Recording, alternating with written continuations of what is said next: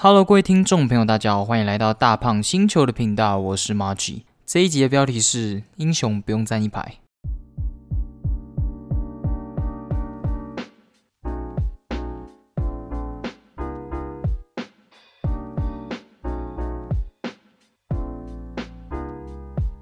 Hello，我是 Margie，不知道大家最近过得怎样？我觉得要在今天的节目开始之前，我们就先来聊一下前几集我们有聊到，就是说我想要设立一个目标，让自己比如说不缺课啊，然后早起之类的。其实早起算是蛮成功的，因为我都会为了看股市的东西嘛，所以就一定会逼自己早起，所以早起算是蛮成功。但是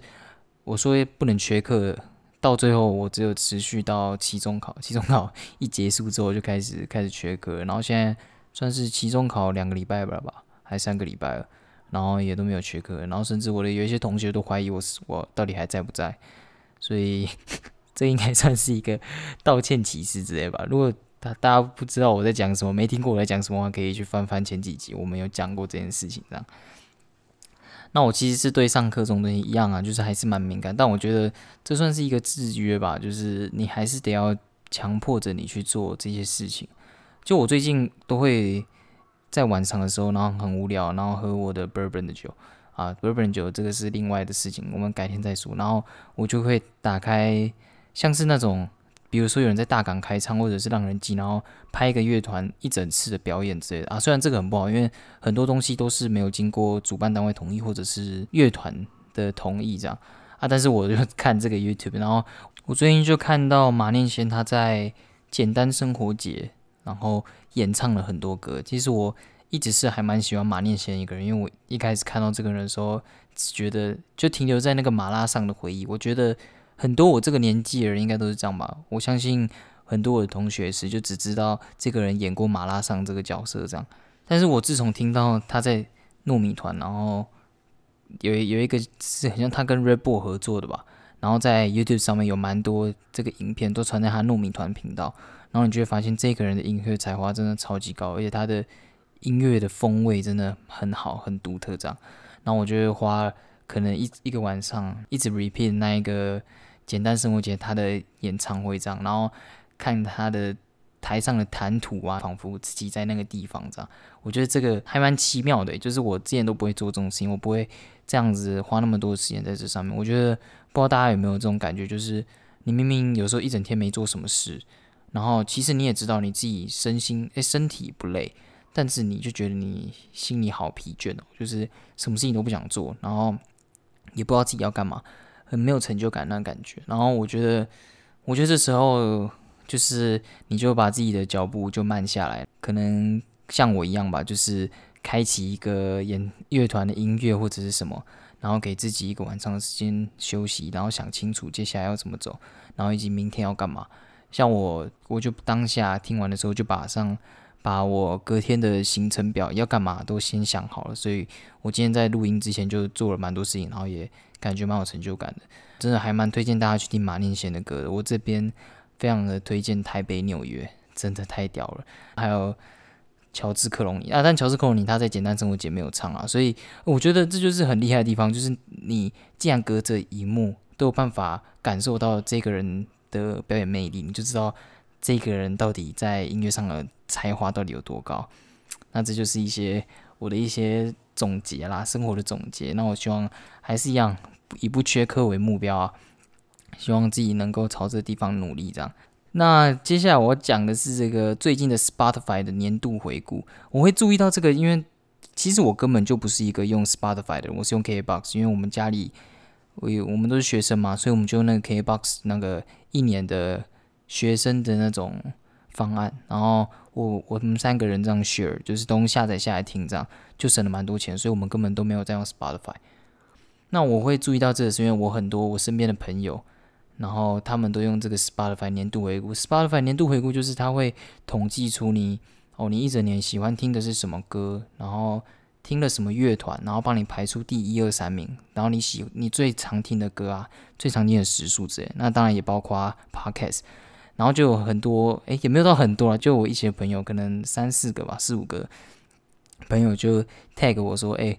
怎样，我我我你竟然只输台通或者是只输挂机之类的，就是你你在我的很前面，就代表他很常在听我的那个 podcast 一样。我觉得这这就是蛮感动，因为像最早发好像是一个是幼儿吧，我之前说那个讲笑话能手，他就发，然后就说他哇。听很像听很久这样，然后我才发现他其实只有听九十四分钟。我我另一个班上一个同学就叫永杰啊，一个客家人啊，这个客家人没什么故事，所以先不用讲。他最他是一个下那个英雄联盟战旗的能手，虽然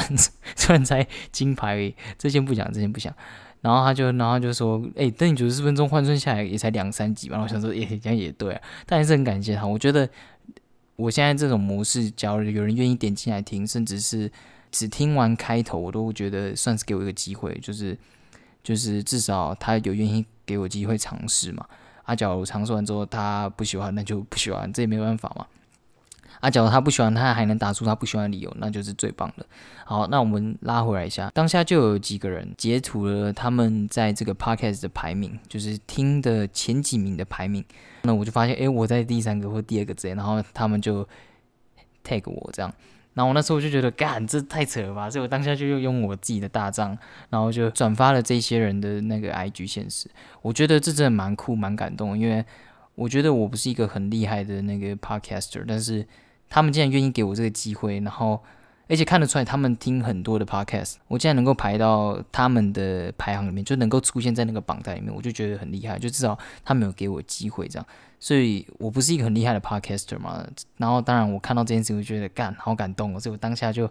转发，然后感谢他们这样，很像搞得很像自己自己这样破自己登上热门榜第一名之类，但其实根本就没有，根本没有很厉害，但当下蛮感动的。但是右安的我就忘了感谢，我就去跟他说，哎，你再发一次，我我要转发，但是他没有发，所以就没有办法，也不能这样强迫别人啊。但他是最早发的，真的蛮感谢他。那我自己也有曾经有说过，我自己做这个频道的初衷嘛，就是想跟大家聊天。因为我平常是一个很多话的人，但是我又是一个很孤僻的人，喜欢自己一个人这样，所以我平常都有很多牢骚，然后很想要找大家讲话这样，但是我又不喜欢跟真的人讲话。好，除了我女儿，我女儿听了我很多抱怨，但她终究有一天是会疯掉的，所以我才开了这个 podcast，想要跟大家聊天，不只是跟那些老朋友，不只是跟特哥他们。或者是跟俊远哦，讲到俊远，这件事有一个可以讲。他之前我们有有一次在一个朋友的聚会上，然后约出来烤肉，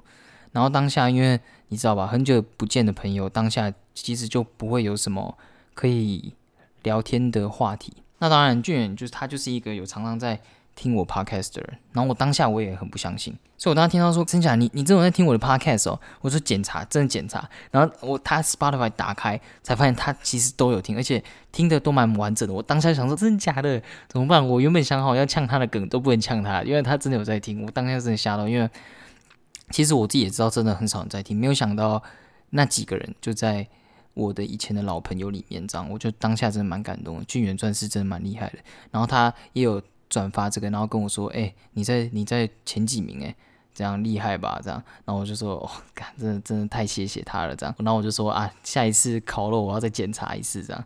那当然还还有很多人，我我都很谢谢他们这样。然后甚至还有一个我们之前我高中好朋友啊，真想真想真想算是一个。一个一个怪人啊，一个怪人，先先不聊他，改天之后再聊。然后他也当下就是转发就说：“哎，你在我前几名，这样你只输你只输台通，哎是输台通还是还是输那个瓜吉？当然了，我跟他们的差距我当然知道，一定是什么宇宙之间的差距嘛。就是我跟他，他可能一集就是赢我全部的全部的集数的的的听众的次数两倍之类的。但我当然知道啊，但是没有想到我能够在那个榜上，然后知道他有在听我 p o d c a s 就当下蛮感动，就有一种。有符合我的初衷啊，就是跟之前的老朋友有联系起来的感觉，就是至少我们之中多了这个 podcast，然后我们可以透过这个 podcast 就连接，然后甚至假如未来还有新的人之类的，也因为这个 podcast 跟我有连接，然后没有想到大家是会愿意喜欢听我讲事情的啊，也不能说喜欢了，说不定他们只是播在旁边耍废而已，但也蛮感动，就是听到他们看到他们。有做这件事情，真的让我算是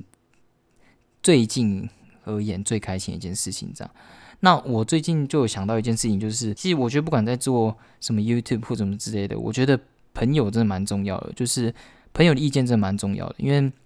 你一开始做的时候，一定不可能会有新的人去听嘛。像我现在我也看得出来，我的后台的资料就是那些一一开始啊，当然现在可能比较有改善了。一开始在听的那些人，基本上都是我知道的那一些人，所以我觉得当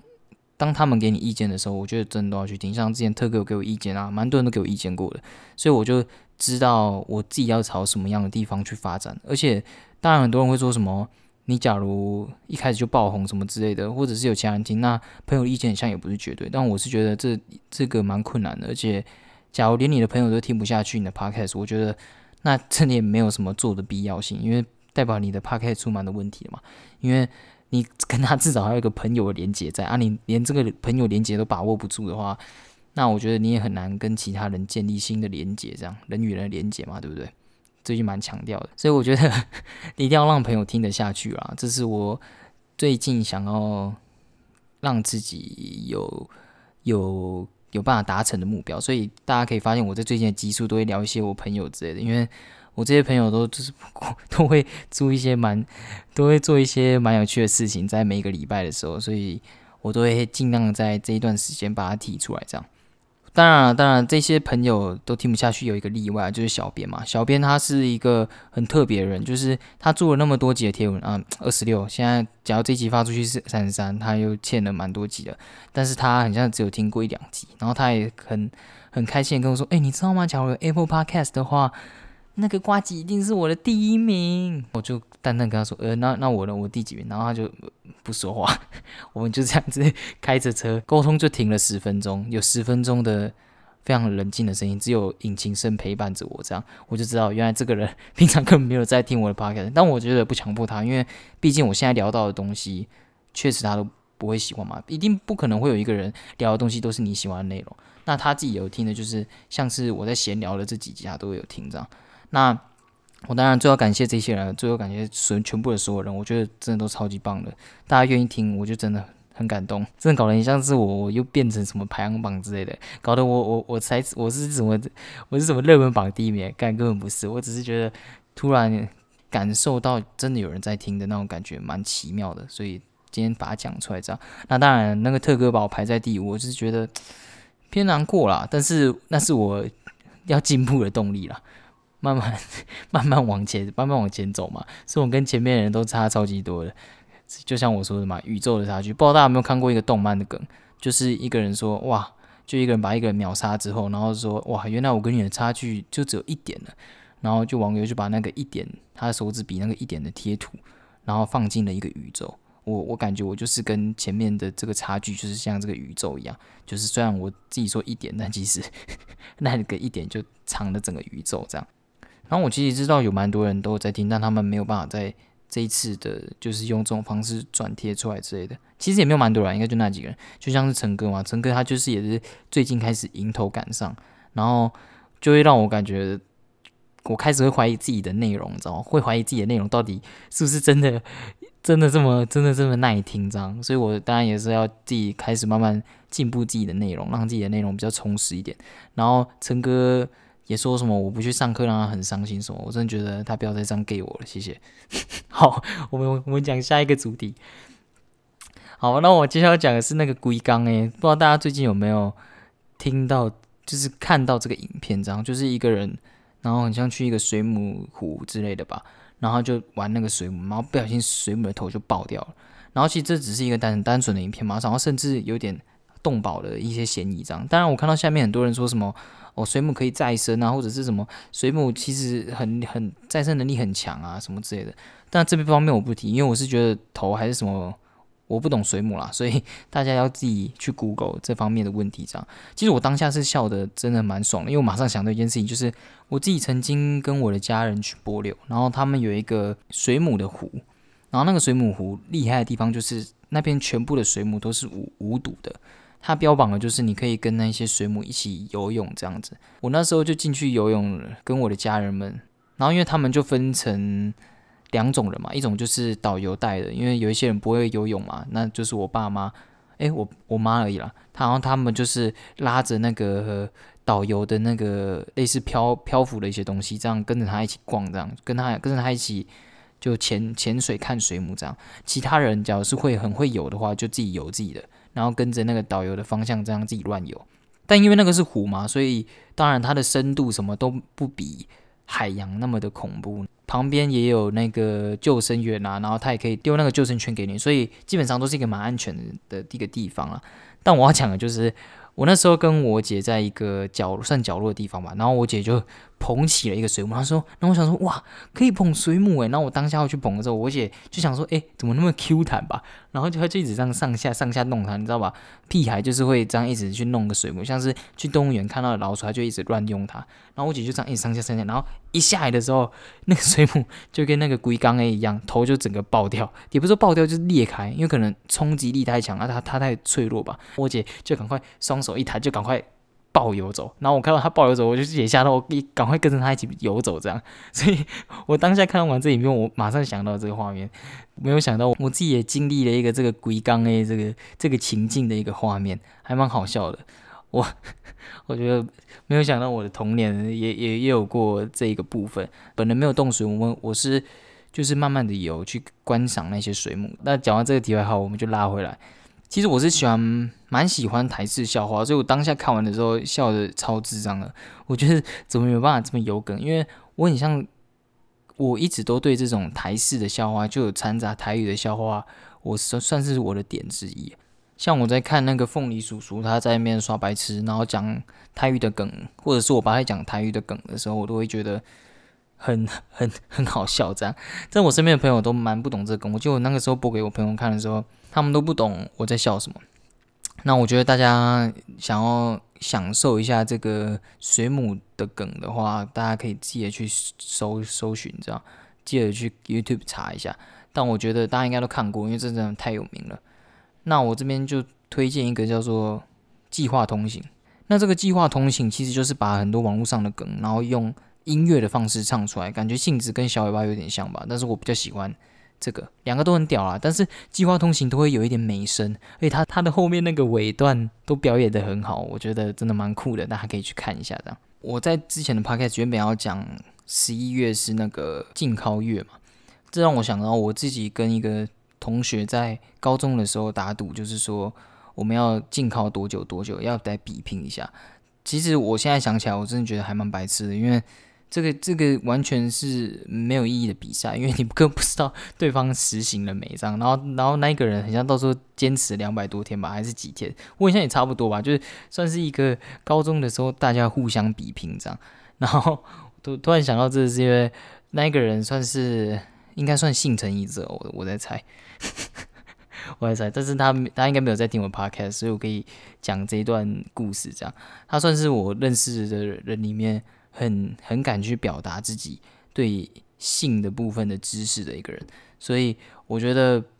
大家不知道在高中的时候都没有有没有过做过这个承诺，或者是听别人说过，你假如当明天要比赛，或者是明天要大考之类的都。不要去做一些行为，做一些手艺这样。但我个人是，我个人是觉得那个那根本就没差，好不好？而且这种东西我觉得都很众说纷纭啊，所以我期待在未来有一天，大家真的有人撑过十一月的话，可以去感受得到那个平静的话，真的可以跟我讲一下。因为据我所知，我身边是没有人在执行这种事情的。然后十二月那个嘛，Destroy Your Dick，滴滴滴也没有人去执行啊。我而而且我觉得这个这个规矩到底是什么？就是它的规定到底是什么？是一天一次吗？还是十二月一号一次，二号两次，三号三次这样？因为我那时候看到我自己在网络上查的时候，有很多人说应该是要候着，但是我记得男生的极限不是有一个梗图嘛？就是什么男生的极限是什么二十几次到三十几次？所以我对这方面。这方面其实也没有什么，没有什么认知。那希望，假如有人真的有办法完成，我觉得前者应该就很屌，一天一次也有办法完成的话，请一定要跟我讲，记得私讯我的 IG，我也会发 IG 表扬你啊。但要怎么证明？这也没有办法证明，不要不要证明了，证明有点恶心。我只是希望，我只是想要知道，真的有没有人在做这种事情？因为这这个这个在国外蛮流行的，就甚至 PornHub 还会。好像是每天嘛，还是隔一段时间就会公布说，哦，有有几个男性已经失败，因为他们有那个登网站的记录吧。然后十一月一开始的时候，他们就发说，哦，已经有几千万个男性啊，或者是几个男性失败了，所以这在国外真的蛮流行的，那很像也真的有蛮多人去实行的。那我觉得在台湾也可以掀起一个风潮，这样，然后也可以讲到这个，也可以说一下，就是很像有一个，因为之前传统的观念都会说这个行为是不好的嘛，但是在国外有一个组织，就是有在宣传说，其实适度的手艺可以让自己。有一些心灵上的帮助，或者是身心灵上的帮助，所以他们也有推动一些活动。但是这之后再聊，因为这不是今天的的内容。这样，今天已经扯太多干话了。好，那我接下来要讲奥数。一开始看完奥数的时候，超想要分一集出来讲啊。原因是因为我是一个从 S 二开始玩到现在的一个英雄联盟玩家，虽然中间断了蛮多了，但是我真的很爱很爱英雄联盟，也也不能说很爱，很爱他这个游戏，不爱他的。不爱里面的人，里面的人有点有点命，但感觉我能讲的也就差不多那样，所以我觉得大家真的很想要听奥数的内容，可以去听，就可以去看曹立方。但我自己没看啦，但我相信曹立方蛮会讲这种这种东西的。那我觉得奥数算是我最近看过最好看的动画啊，但是因为我最近才刚开始准备要看九九跟那个咒术回战，咒术回战是因为我看到那个。陈珊妮老师，他他竟然有带一个那个什么什么挪，然后 Google 一下，好 Google 完就是陈珊妮老师他的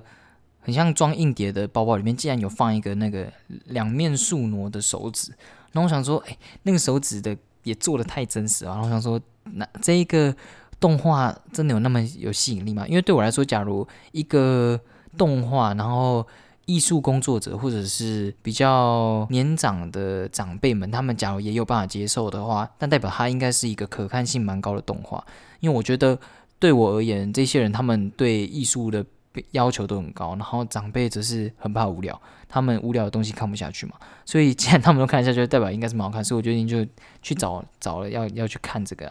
然后我觉得，而且他是念两面竖挪，诶，他不是念两面竖摊呢。我觉得 他真的对这个对这个要求蛮高的，也也是啊，毕竟他是玩音乐的嘛，一定要对这个对这个要求很高。那我其实一直对这种游戏改编的动画抱有很大的期望，因为有人说过嘛，游戏是第九艺术，就是你不只能够像是在看一场电影，然后单纯的把这些。东西都收进自己的眼里，或者是听一场演唱会，听一个音乐会，然后把它转为就是听的形式。这样，我觉得游戏厉害的地方是你深入在里面，你很像变成里面的一个人，或者而不是用一个旁观者的角度去感受那个艺术。它厉害的地方就是，当你深入在里面的时候，你有办法感受到那个角色的人他在想什么，他身处的空间大概是什么样子。你会因为他感到紧张，我觉得这还蛮蛮重要的。我电影不是都很讲讲求那个让玩让观众带入的那个元素嘛？我觉得游戏厉害的地方就是这样。那我之前也有看过那个 Overwatch 的改编的一些动画，也不是改编了，就是他们官方做一些动画，其实可以看得出，我觉得游戏公司他们都还蛮厉害，就是在做动画，他们根本就是动画公司。所以我那时候也对 Overwatch 抱有蛮大的幻想，就是哦，假如他真的出了一个电影，或者是他能够把这个跟奥数一样变成一个很长的一个剧的话，那一定也是非常厉害。但可惜就是 Overwatch 没有再更新了嘛，所以这部分应该是没有办法。啊，可能未来因为 Overwatch 二出了，当你在看这一些游戏公司自己出的一些剧的时候，你就可以明显发现跟其他电影或者是剧的不同。他们蛮强调的，就是每个人物的刻画，因为对很多人来说，这可能就是他喜欢的一个角色，这可能就是他在游戏里面要游玩的角色。那他对每一个人的刻画的性质都会刻画的很强烈，然后在他身上的元素都会一直跟着他，很很难会跑跑掉的感觉。对我来说，看完整个奥数的想法就是这样。那我对奥数的幻想也是非常非常大，因为。奥数他他假如第一季就有办法这么厉害，然后再加上有玩英雄联盟人就知道，其实英雄联盟分很多个联邦嘛，那叫联邦嘛，就是它的世界观是非常非常宏大的，像是什么约约德尔人，也目前也只有出现出现几个而已嘛，然后甚至你在一些小彩蛋也可以发现有提莫，提莫也还没出现，就是你可以看到很多这种很厉害的。背景元素就是他们的素材是很好的，那当然就是到究竟奥数这个大厨有没有办法把这些要素料理成一个非常好的料理，这就是第二三季在讲。然后我要讲一些算是小剧透的地方。虽然我觉得这个英雄联盟的背景很丰富，然后延展性很强，但我真的对这个菲爱跟凯特琳的 CP 组合真的没什么兴趣。有时候我反而会觉得那个菲爱这边故意什么小蛋糕，我反而会觉得这个也太刻意了吧？你喜欢别人就直接讲嘛，在那边一直在那边乱勾人，然后又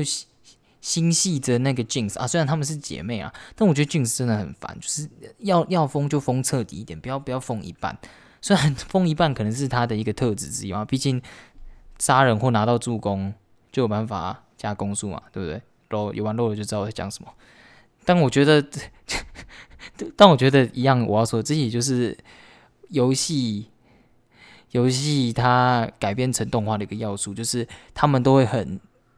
遵循着这一些元素，然后他们也不会轻易的因为改编成动画就改变了它，所以这是我觉得还蛮厉害的。然后我觉得也是为什么游戏一定要改编成动画，而不是真人来演。假如是真人来演的话，你就没有办法感受到他在游戏里面的那个魅力，因为你可以看到很多个片段，他们都是想要用出那个，比如说吉恩克斯的绝招，他在最后射的那个大炮嘛，然后你可以感受到他是真的是可以真的可以横跨整个地图的，他是真的是全球流的那种。所以我觉得这也是为什么我觉得一定要改编成动画，然后改编成动画。它的延展性会变很强，然后也比较容易成功。这样，那我会说，就是假如你是有玩英雄联盟的人，你当然在看这些东西的话，你会有很多自己的想象，像是出现那个维克特嘛，维克特，你就会知道哦，他后来会不会可能会变成就是像英雄联盟里面的那个样子，有装甲，然后有有一些魔法之类的。我在这里不想说太多。然后杰西会不会到最后真的，他真的就拿起那个铁锤嘛？就是他在英雄联盟里面的样子。然后到底未来还会会不会出现达瑞斯？会不会来会会到底会出现什么角色？因为你要知道，英雄联盟是有一百多个角色的，所以他根本上他根本就不用想要出场什么角色，他不用再多刻画一个角色。诶，甚至他的角色在出的时候，他的故事背景都写好了。所以我觉得这对奥数来说，它的延展性真的非常非常强。所以我觉得，对没有玩过这款游戏来说，我觉得也可以当第一次去接受这个英雄联盟的电影。我觉得会也会很棒，就是他给的感受，他不拖戏，然后整体的流程很顺畅，然后他们每个角色的爱恨是分明的。一开始那个啊，我有点忘了那个老大哥名字叫什么，他不想要跟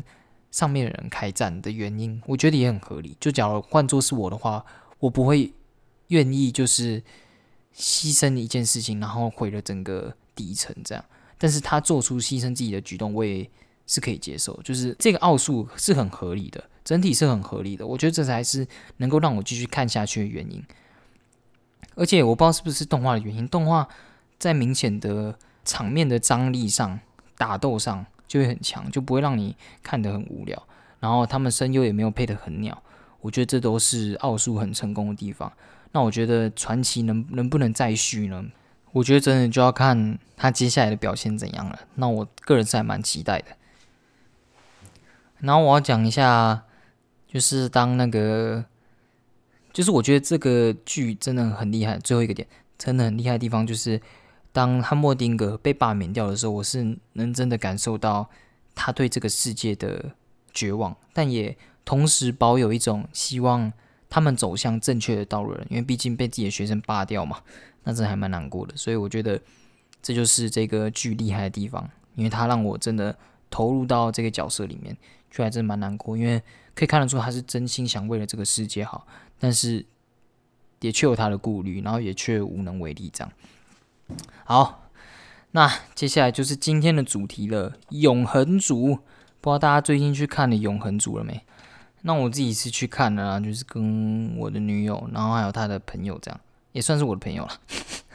我觉得他整体而言算是一个很厉害的突破吧。然后他就是一个拍的很不错的文青片。好，那我接下来就要开始剧透啊！没有在开始剧透之前，我先讲一下啊，这部片到底在干嘛？它简单来说就是在讲有一群人，然后在复仇者联盟之前，甚至在整个地球之前，早就来到了这个星球。然后他们保护了整个智慧生物，就像人类，他们免受这种，他们就是什么啊？那个那个动物我忘了，反正就是一种奇怪的生物，然后会以智慧生物为食的一群人这样，然后他们免受让他们免受这些人的困扰，不会一直被他们吃这样，被他他们被送过来要来打败他们这样，然后到时候就发现了很多阴谋，然后差不多就对啊，差不多就这样，你也不知道的吧？就是漫威就是那个套路。那我接下来要开始剧透了，其实也不算剧透，就是我要说一些我对这部片的一些看法。我会觉得这部片有点拍的太刻意了，他太刻意想要展现出我跟以前的漫威不一样，但是他却忘了漫威怎么红的，他感觉没有照着他偏离以前的漫威太多了，就是你会很明显发现哦，的确他换了一个套路了，但是你又会觉得这个套路是正确的套路吗？还是因为我们早就习惯以前漫威的模式了？像是我这这一次的主题嘛，英雄不用站一排。我那时候一开始进去电影院的时候，看到那一群英雄全部站成一排，我那时候只想说：哇啊，什么什么意思？你现在到到到底是什么意思？而且还配上那个气势磅礴的音乐。我那时候就想说，现在是要干嘛？现在是 就我我身上只有那种很尴尬的感觉，而且。我要讲一下马东石，我很喜欢马东石，我觉得他演技很厉害，然后他在里面还扒人嘛，就展现他一些特殊的一些方法。但我得要说，就是他把这个角色感觉撮合的那么的完整，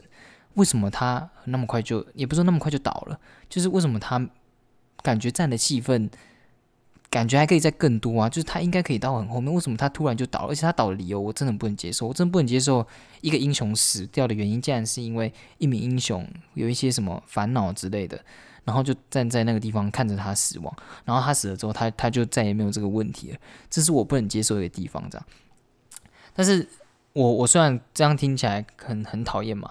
但是我还是可以认同漫威为什么要拍这部电影，因为他想要创造。另一个不同的漫威嘛，因为我觉得你只要一直在同样的轨道上去走，你永远没有突破的话，那看起来也不像是漫威会做的事情。因为漫威的确在以前创造了一个很厉害的一个巅峰，那我觉得他现在要走的是另一个不同的地方了。他要创造的一个是新的领域，因为你看他整个世界观也也变宏大了嘛。之前萨诺斯可能是宇宙，但这一次可能是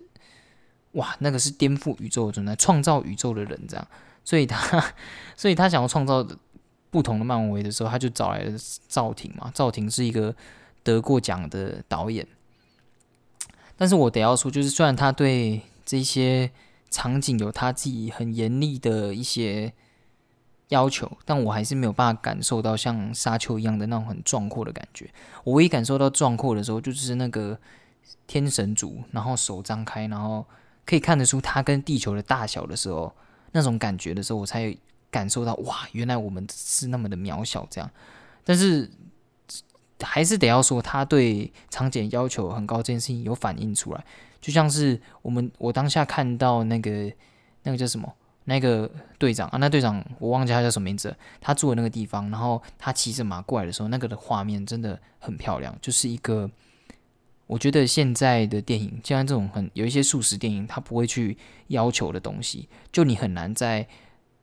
看到这么美的景，而且他也找了很多地方去拍嘛，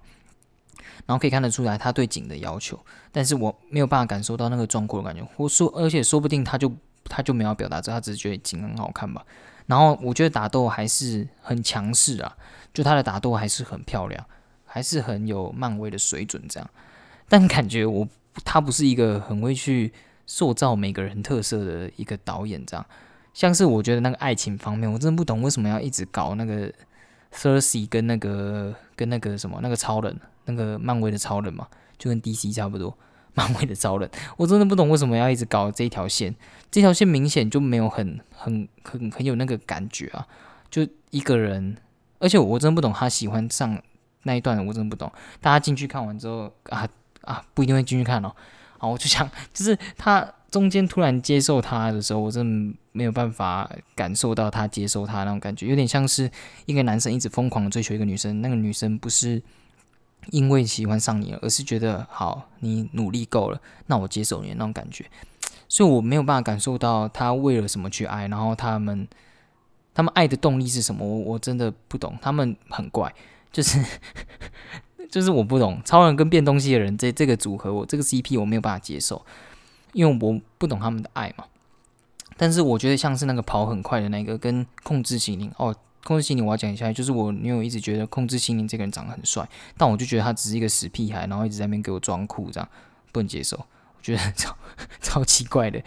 就但是他们这一对 CP 就可以很明显感受到，诶，他们很像有很像有一点情愫，诶，就很像他们有一点连结，然后连接的方式也很很也很奇妙，就那个感觉很好，就是他们。会透过手语的方式，然后只有他懂他的那种感觉，那个感觉是不用他们讲说“我爱你”，但是我们可以感受到，哎，他们有之间有连接的感觉。我觉得这才是导演应该要给观众的一个感觉。但我觉得可能是他，哎哎，说不定这也是他刻意的，所以我觉得也是 OK 啊，可以接受，就是不会到真的很很烂啊。这个线不会到真的烂，因为这也导致后面的影响嘛，就是超人没有办法下手。没有办法真的下手去杀他，这样，所以我觉得，嗯，可以啦，好啦，我会接受这个这个线的。但我会这样说，也是因为我想要看更多的，就是定对 CP 的安排，这样。但我得要说，他们这个安排也是合理的安排，这样。然后接下来出现一个很明显的剧情的分歧点，我就可以感受到他们。不是神，但他们也明明不是人类，但是却又展露不出那种非人类的特质。我不太清楚怎么表达，就是他们虽然一直说他们想要变成人嘛，就他们想要跟人一样，但他们确实本质上不是不是人类啊。那我没有办法在他身上看到那个不是人类的特质，就我不懂他们不是人类在哪。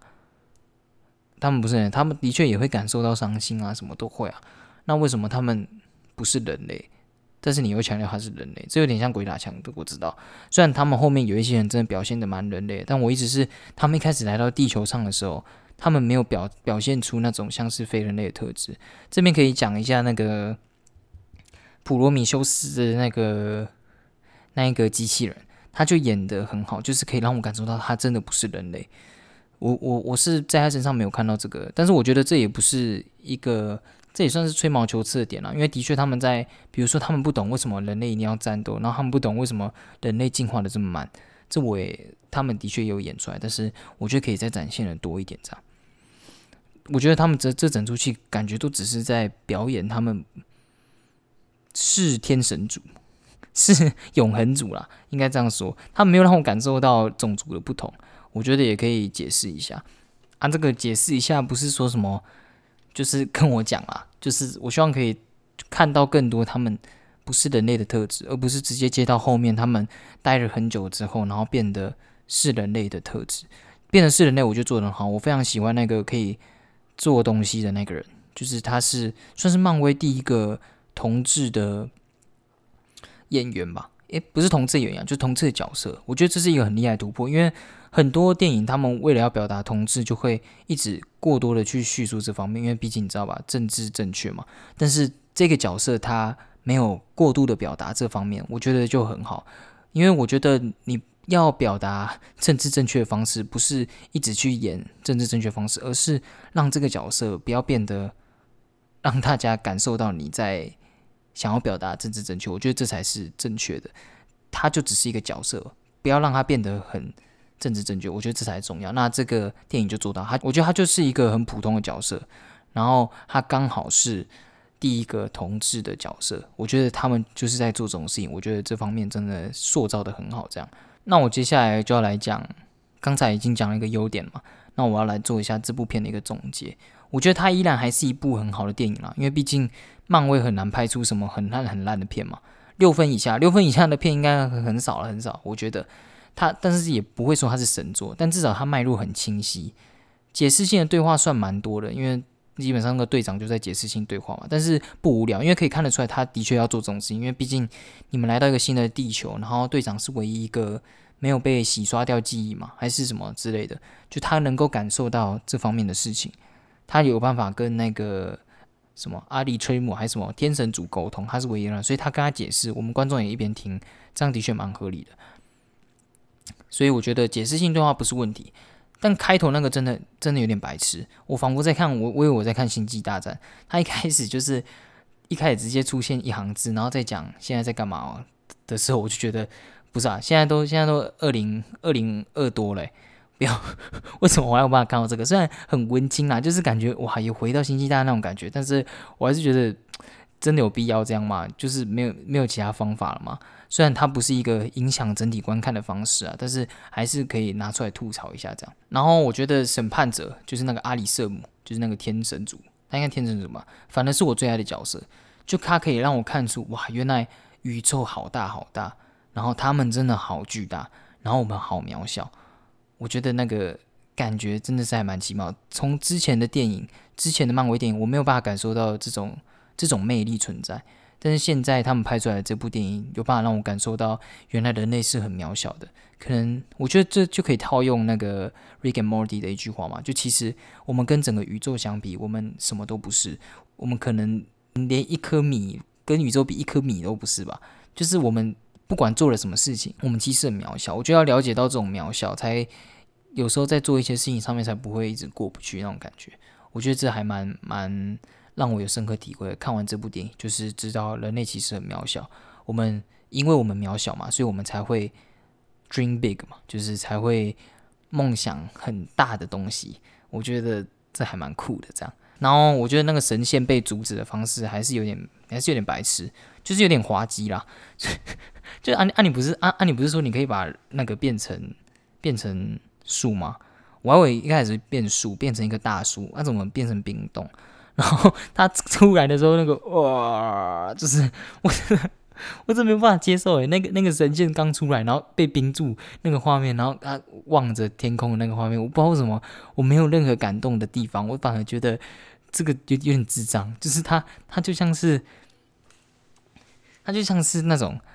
要刚刚睡醒的人，然后他掀开了自己的棉被，然后突然哦好冷，就呃又睡回去了那种感觉。大家到时候只要看到这一段，真的不是我在说，你们真的也会觉得有点怪，没有，反正没有那种感动的感觉。我觉得漫画有一个很厉害的地方，就是它在最后都会让你有一种喊太中二吧，太感动了吧这种感觉。但这部片没有，反而觉得有点怪。但是我觉得后面那个把天神族。又变回人的这个设定很好，就是哦，原来永生其实不是人类想，人类一直想要永生嘛，但是永生的人反而会去想要可以变得跟人类一样，他们想想渴望变老，他们渴望能有爱情，而不是一直像是那个天神的存在。我觉得这个真蛮酷，我觉得也蛮符合人性的，所以我才会一直觉得他们不是所谓的天神族嘛，但是他们身上的缺陷。虽然可能是原本就设定好这个设定了，所以我觉得我还蛮好奇后面会到底会怎么走的，因为我还是一个漫威迷嘛，我当然还是会全盘接受这种东西这样。然后我觉得画面还是有导演希望要有的那个美感，这我刚才有说嘛，就是还是表现的很好这样。我觉得这个就是导演的强项。然后藏了真的蛮多梗了，呃，漫威就是很会藏梗的一个公司嘛，他们拍的电影都这样，然后。还是一样没有那个 Stanley，我觉得真的蛮难过的。以前看每一集都会在期待他会从哪里出现，但现在没有他了，所以就 还是会蛮难过的。然后像是 c e r s e 的男友，大家可能会觉得他只是一个无名氏，但是我自己上网 Google 一下，发现可能他很像有有有点搞头，他很像有点有，他很像蛮有料的，他很像在未来可能也会占有一个蛮重要的一个元素这样。